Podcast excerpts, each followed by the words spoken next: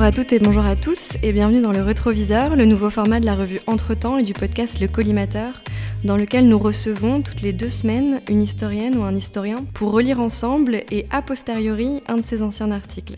Alors pour le relire, mais également pour revenir sur le contexte de sa rédaction, de sa publication, et pour discuter du regard euh, qui pose aujourd'hui son, auteur. Et aujourd'hui, en compagnie d'Alexandre Jublin, nous recevons euh, Violaine Sébiot. Violaine Sébiot, bonjour. Bonjour.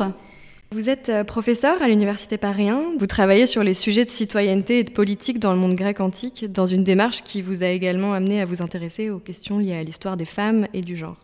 Pour l'émission d'aujourd'hui, euh, vous nous avez proposé de revenir sur un article que vous avez écrit en 97, 1997, il y a plus de 20 ans, euh, dans la revue des cahiers du Centre Gustave Glotz. Euh, c'est un article qui est intitulé Les Labiades, une fratrie à Delphes, euh, phrase à laquelle on vous mettez un point d'interrogation. Euh, donc, phrase question. Et dans cet article, vous prenez position contre une tradition historiographique qui, depuis la fin du 19e siècle, a qualifié de fratrie un groupe d'habitants de, de Delphes. C'est Labiade, donc. et justement, vous vous opposez assez fermement, on peut le dire d'emblée, à l'utilisation de ce terme que vous qualifiez d'artificiel, voire de trompeur, concernant ces labiades. Alors, euh, pour commencer, euh, est-ce que vous pouvez nous préciser un petit peu de, quoi il s'agit Qui sont ces labiades et, et, où est le problème, en fait, dans cette, dans cette histoire de famille, en somme?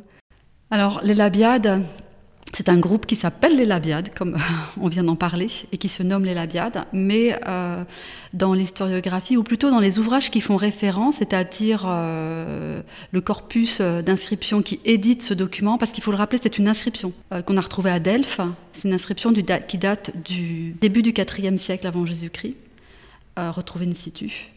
Dans une cipe, c'est ça? Un cipe, c'est-à-dire un pilier quadrangulaire. En fait, c'est un grand pilier de pierre inscrit sur les quatre côtés. Et donc, c'est un règlement qui explique comment fonctionne ce groupe qui s'appelle les Labiades. Et quand je me suis intéressée à eux pour d'autres raisons, un peu parce que je travaillais sur les fratries, tout simplement, euh, j'ai été voir euh, l'édition de référence, comme on fait toujours. L'édition de référence, c'est une publication française du corpus des inscriptions de Delphes, puisque Delphes, c'est un site qui est fouillé par les Français de l'école française d'archéologie d'Athènes. Et dans cette euh, inscription de référence, le numéro, l'édition de l'inscription est intitulée Une fratrie, la fratrie euh, des Labiades à Delphes. Alors vous avez prononcé le mot, le, lapin est un peu sorti du chapeau, donc la question c'est de savoir si c'est une fratrie et quel type de fratrie c'est. Alors peut-être commencer par nous préciser ce qu'est une fratrie dans l'absolu dans, le monde antique, puis ensuite on discutera de la thèse qui est au centre de l'article. La fratrie, c'est un mot commode, en fait, c'est un, terme qui, euh, une catégorie pour euh, décrire des groupes d'individus dans une cité. Donc c'est un groupe infracivique hein, dans une cité qui se réunissent pour des cultes communs, pour des fêtes, qui ont une réglementation pour savoir qui fait partie de la fratrie. On peut être, il faut être membre légitime, reconnu comme tel. Donc il y a une réglementation propre à la fratrie. Et donc c'est considéré comme un groupe infracivique. Et les cités sont considérées du coup comme constituées de plusieurs fratries qui regroupent les citoyens. Ça va, c'est clair? Un peu des familles, en quelque sorte, puisque les fratries, vous entendez le, nom fratrie, euh, c'est une manière de s'appeler comme des frères, et donc, c'est l'idée qu'ils ont un ancêtre commun et qu'ils se regroupent autour d'un ancêtre commun. Donc, un ancêtre commun réel ou fictif? C'est-à-dire, est-ce que ça fonctionne comme une vraie famille large ou est-ce que c'est un peu une fiction qu'on utilise pour faire des sortes de solidarité Un peu comme, euh, j'imagine, au Moyen-Âge, on verra des confréries. C'est-à-dire, est-ce que c'est un moyen de créer des solidarités, des réseaux à l'intérieur de ce grand ensemble qu'est la cité? Ou est-ce qu'il y a quand même la fiction solide que, bon, c'est une grande famille, euh, disons, Voilà, ça c'est la question centrale, parce que euh, dans, cet article aussi était motivé pour ça. Euh, dans l'historiographie, euh, la thèse principale était que les fratries étaient, en fait cette thèse principale qui remonte à Aristote, dans la politique au livre 1, était que les fratries sont des groupes de familles qui, petit à petit, se sont agrégés et ont constitué la cité, qui serait une sorte, une évolution en fait vers la cité à partir de la nature vers la culture, en gros. Voilà, je schématise très largement. Après, bien entendu, les gens travaillent sur les fratries, on dit non, pas du tout, c'est pas possible, ce sont des groupes de parenté, donc c'est du construit, c'est du social.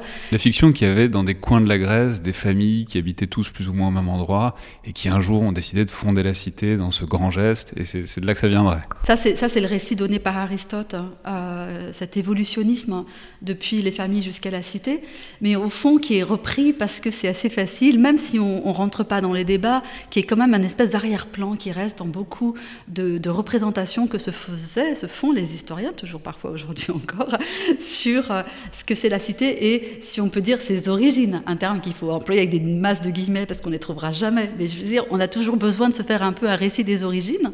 Et donc ce récit-là, il était là, présent, et euh, il convient à beaucoup de monde. Mais vous, il ne vous a pas convenu, c'est ça? Pas du tout, parce que euh, d'abord, j'avais l'impression de lever un lièvre, parce que euh, j'avais pas du tout le mot de fratrie dans cette inscription, nulle part. Ils se désignaient pas comme des fratères, et le mot fratrie n'était pas utilisé. Et du coup, j'ai fait un peu l'enquête sur Delphes. Jamais on ne parle de fratrie à Delphes, sauf dans un dictionnaire byzantin du VIe siècle.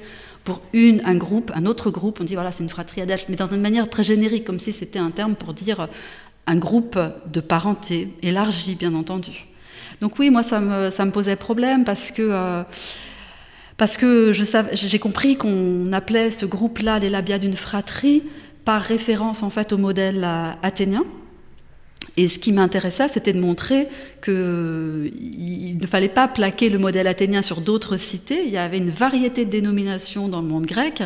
Et donc, je trouvais ça très réducteur. Alors, non seulement réducteur et marque d'athénocentrisme, de l'appeler une fratrie, mais en plus, je trouvais que c'était euh, une manière euh, finalement de valider et de généraliser la thèse de l'évolution, euh, de l'évolutionnisme sur euh, l'origine de la constitution des cités. Alors, vous l'avez déjà posé, c'est une sorte d'arrière-fond qu'on comprend, qui est, le, débat, qui est, enfin, et ce contre quoi vous vous positionnez très fermement dans cet article, c'est cet athénocentrisme, c'est-à-dire, j'imagine très présent dans l'histoire antique, c'est-à-dire l'idée que on serait tous tellement fascinés par Athènes qu'on chercherait, et aussi par la masse documentaire évidemment qui est, contenue par Athènes, qu'on connaît bien mieux que d'autres cités, qu'on se mettrait à plaquer la réalité athénienne sur toutes les, sur toutes les autres cités qui, l'entourent d'une certaine manière. Oui, donc d'une part c'est ça, c'est euh, plaquer euh, la réalité athénienne, enfin la réalité athénienne, une certaine réalité athénienne sur d'autres cités, et donc euh, là, effectivement, d'un point de vue euh, d'historien, c'est juste pas possible. on ne fait pas ces enquêtes pour reproduire ce qu'on a trouvé dans une cité et pour le plaquer sur les autres. Donc ça, appauvrit énormément le tableau, vous comprenez bien. Et puis par ailleurs, en, appliquant ces notions, ces concepts, ces catégories athéniennes, mais il n'y a pas que ça à Athènes, dans d'autres cités, en quelque sorte, on valide aussi la pensée politique athénienne qu'on connaît via Aristote. Vous voyez ce que je veux dire? C'est pas simplement, c'est aussi une certaine manière de considérer, parce que nous, pour nous, derrière la fratrie, il y a aussi le récit d'Aristote. Donc c'est assez à double détente. C'est-à-dire on comprend la réalité des cités grecques au sens large par ce que Aristote voulait y voir, ce qui évidemment d'un point de vue historique est assez peu satisfaisant. Ouais, je dis ça maintenant, je crois pas que je l'écris comme ça dans l'article. Hein. Parce qu'il n'y a pas mention vraiment d'Aristote. Non, non, non, non. Je vous dis ça parce que j'ai relu grâce à vous en fait l'article et je me suis dit euh, bah oui en fait pourquoi, qu'est-ce qu'il y a derrière comme enjeu? Là je vais plus loin que ce qu'il y a dans l'article que j'ai écrit donc il y a 20, je sais pas combien d'années, 23 ans probablement, et, euh, et donc j'en étais pas arrivée là. Il me suffisait euh, déjà euh, de, de, montrer, en fait, de, de, faire état, de prendre un exemple pour montrer qu'il y avait une variété euh, de, termes qui existaient dans, dans, le monde grec, faire des rapprochements avec d'autres termes qui étaient employés également pour désigner des termes des catégories, pour désigner ces groupes, et je parle de la Thessalie, de la Grèce du Nord, pour faire des rapprochements pour montrer que voilà, il faut sortir d'Athènes. Donc en fait, euh, entre la publication de cet article il y a 23 ans et aujourd'hui, euh, les thèses que vous défendez ont plutôt été consolidées par vos recherches. Oui, mais pas forcément que mes, pas mes recherches proprement parlées, à proprement parler, mais euh, je pense que alors ça c'est un, autre point, c'est que je me suis aperçue aussi que c'était compliqué cet article, la rédaction de cet article. On pourra peut-être en parler après. C'était un peu compliqué, et c'est pour ça aussi que je l'ai choisi. Pourquoi? Parce qu'en fait, euh, moi j'ai fait une thèse sur la patrie, donc une thèse sur euh, l'anthropologie historique, hein, sur euh, la manière dont les citoyens créent un attachement au territoire, à la communauté. On va, juste préciser que cet article est donc publié en 97, on l'a dit, vous avez soutenu votre thèse en 1996. Donc c'est directement dans l'enchaînement, on sent que le matériau de la thèse a été réutilisé pour certains articles, donc les deux se comprennent l'un par rapport à l'autre. Voilà, ils sont liés. En fait, après, quand j'ai publié ma thèse, je n'ai rien mis sur les labiades. Donc c'est aussi un signe que euh, pour moi, c'était quand même un petit peu à part. C'était un cas. C'était un cas. Euh, simplement, je, voulais, je ne sais plus très bien ce que je voulais dire sur, cette, euh, sur ces labiades. C'est le contexte de rédaction qui était un petit peu. disons que j'ai arrêté de, m'occuper de la de Delphes, j'ai arrêté de m'occuper de ces questions-là, j'ai arrêté de, de m'occuper de l'épigraphie en général, c'est-à-dire des inscriptions. Après, j'ai suis revenue parce que j'ai bien compris que c'était des chasses gardées, pour le dire. Il y a des territoires, en fait, dans la manière. Donc, c'était pas mon territoire. J'étais en anthropologie historique. Mon directeur de thèse, quand je lui ai dit, oh là là, mais là, j'ai vu un, cas absolument euh, les labiades, euh, on dit n'importe quoi, enfin, il y a quelque chose à faire, il, faut le montrer, il faut le dire. Il m'a dit, euh, faites ce que vous voulez, mais sachez que si vous commencez à toucher à Delphes, vous risquez d'avoir des problèmes. Ah bon, bah, franchement, c'est pas un sujet sensible. Et donc, euh, j'ai continué. Et bien sûr, euh, il l'a fait lire à. J'ai retrouvé ça parce qu'en fait, j'ai retrouvé la correspondance. Aujourd'hui, on, ne fonctionne plus comme ça, mais on s'écrivait des lettres. Des lettres à votre directeur. On s'écrivait des lettres. Pas avec mon directeur, mais mon directeur, du coup, a envoyé ma, ma première mouture de l'article au pape des études delphiques, Jean Bousquet, qui est mort, qui est mort euh, en 96, donc je pense que je l'ai rédigé un peu avant. Je suis presque sûre que c'était lui. Et euh, il, m'a convoqué, il m'a dit J'ai la réponse de Jean Bousquet, le pape. Félicitations, c'est génial. On m'aurait dit ça à mon premier article, j'aurais été vraiment euh, très très très content, très bien, etc. Et après, il m'a recontacté pour me dire Ah, finalement, il est revenu sur euh, son premier jugement. vous déconstruisez, mais vous n'apportez pas de nouveaux termes. C'est-à-dire vous avez attaqué le terme de fratrie, mais vous n'avez pas trouvé de quoi faire pour le remplacer? Du coup, j'ai cherché, j'ai travaillé encore l'article. Et euh, j'ai proposé, j'ai fait cette enquête sur euh, qu'est-ce qu'il y avait d'autre comme catégories disponibles dans la région, dans les dialectes de la région, qui pourraient être euh, utilisables. Et j'ai fait lire, donc j'ai demandé à un collègue de Paris 1 de me de faire lire mon article là, qui m'a dit fais attention Delphes, attention à toi et donc il a fait lire à un autre C'est amusant quand vous, dites, quand vous, le dites comme ça, on a l'impression que les habitants de Delphes ont le couteau entre les dents et sont prêts à vous sauter dessus. pas du tout, c'est simple, simplement c'est les, les, spécialistes les spécialistes français. De Delphes, les spécialistes français. Et donc il a fait lire à, un collègue copain, enfin vraiment quelqu'un euh, que j'aime beaucoup, donc euh, François Lefebvre, qui faisait sa thèse à ce moment-là sur Delphes et euh, qui a fait quelques remarques, qui m'a dit lui aussi fais attention, c'est Delphiens, c'est compliqué, les Delphiens, ils tiennent leur territoire Ok, mais en même temps, il était validé, mon article, donc il a été publié. Et, euh, voilà. Et après, je me suis aperçue que euh, j'ai eu une, petite. Quand on écrit un article sur des inscriptions, dans le milieu de l'histoire ancienne, souvent les spécialistes des inscriptions, les épigraphistes, euh, tiennent un recueil qui sort tous les ans, dans lequel ils font des petites notices pour tenir à jour toutes les nouvelles inscriptions, les nouveaux articles qui modifient des interprétations admises. Donc moi, j'ai regardé si à, Delphes, j'étais notée. Il n'y avait rien. Par contre, j'avais une petite notice pour la Thessalie. Et donc, j'ai écrit à l'auteur de la notice, Bruno Ellis, qui était un, très, très, très, le spécialiste de la Thessalie, en disant C'est bizarre, pourquoi je suis sur la Thessalie et pas à Delphes? Enfin, vous avez compris ou pas Mais lui, c'était pas lui de s'occuper d'Elphes, donc lui, il s'occupait de la Thessalie. Et j'ai compris que les Delphiens ne voulaient pas. Enfin, voilà, c'était. Et, et, alors, est-ce que je vais au bout de la chose? Vous m'avez contacté. Du coup, j'ai regardé ce qui avait été publié sur les Labiades à Delphes. Il y a un article en 2015, très intéressant, par un collègue euh, delphien, et euh, qui dit ben voilà, maintenant on ne parle plus de fratrie des Labiades, euh, c'est pas une fratrie, c'est un groupe gentilice, note de bas de page. Je me dis, bon, il va, me citer. non, il cite des grands épigraphistes confirmés internationaux qui étaient des recueils euh, très, très connus, 2003, et un recueil d'inscriptions de Delphes 2012. Ah, c'est bizarre, je vais voir ces, références. Et les deux, 2003, les Anglais, en fait, ils me citaient dans le texte et ils commentaient.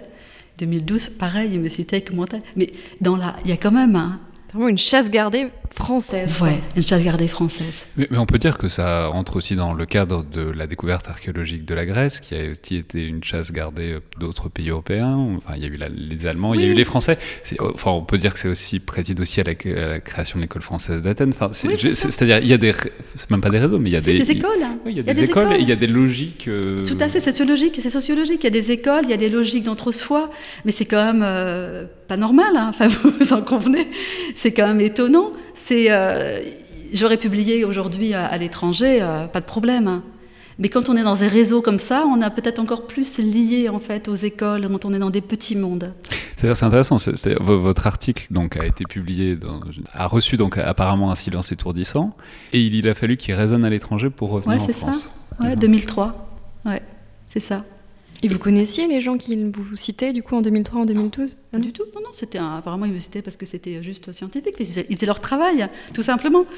Mais d'ailleurs, c'est amusant parce que dans votre article, euh, bon, bah, vous attaquez quand même euh, cette, euh, cette, tradition historiographique et puis vous, vous nommez, hein, vous nommez un, historien du coup, qui a publié euh, des corpus delphiques, qui s'appelle Georges Rougemont. Et euh, dans une note de bas de page, vous précisez quand même à quel point vous teniez à le remercier euh, pour ses conseils et également donc, à différents auteurs. on voit bien qu'en fait, vous jouez un petit peu sur une ligne un peu tendue. Enfin, on voit bien votre, votre embarras en fait en lisant ces notes de bas de page. Mais bien sûr, il faut voir ce que c'est quand on est un jeune chercheur, qu'on commence je venais juste de soutenir ma thèse. Je pense que j'avais pas. Je, pense que quand il a été envoyé, j'avais pas de poste. Donc, Fallait, euh, fallait donner des gages, quoi, en quelque sorte. Ben oui, il faut faire attention. Il faut. Euh, mais Georges Rougemont, par ailleurs, m'a écrit pour me dire que j'avais raison. donc, il n'était pas du tout. Euh, il m'a écrit moi en privé pour me dire qu'il avait raison, que c'était juste. Il m'a dit, mais finalement, si vous remplacez par un autre terme, et il a raison de me dire ça, c'est la même chose. Lui-même avait utilisé le mot fratrie parce qu'il combattait quelqu'un qui avait utilisé le terme de génos, qui n'était pas mieux. Donc on, est, on était là-dedans et, je l'ai remercié d'ailleurs euh, pour, euh, pour sa lettre. Mais on est obligé de faire attention. Je pense que c'est toujours la même chose, ça, pour le coup. Je pense que ça ne s'est pas, amélioré étant, étant, le nombre de, donner le nombre de postes disponibles. Je suis pas sûr que ça se soit beaucoup amélioré. Alors après, pour revenir un tout petit peu dans le contenu de l'article, il y a quelque chose qui est assez euh, singulier à la fin de votre article, c'est que vous, vous, utilisez un vocabulaire que, que, vous utilisez juste à la fin de votre article et vous parlez de signifiant. Euh, vous parlez de signifiant, de signifier, vous intégrez ce, vocabulaire psychanalytique à, la fin.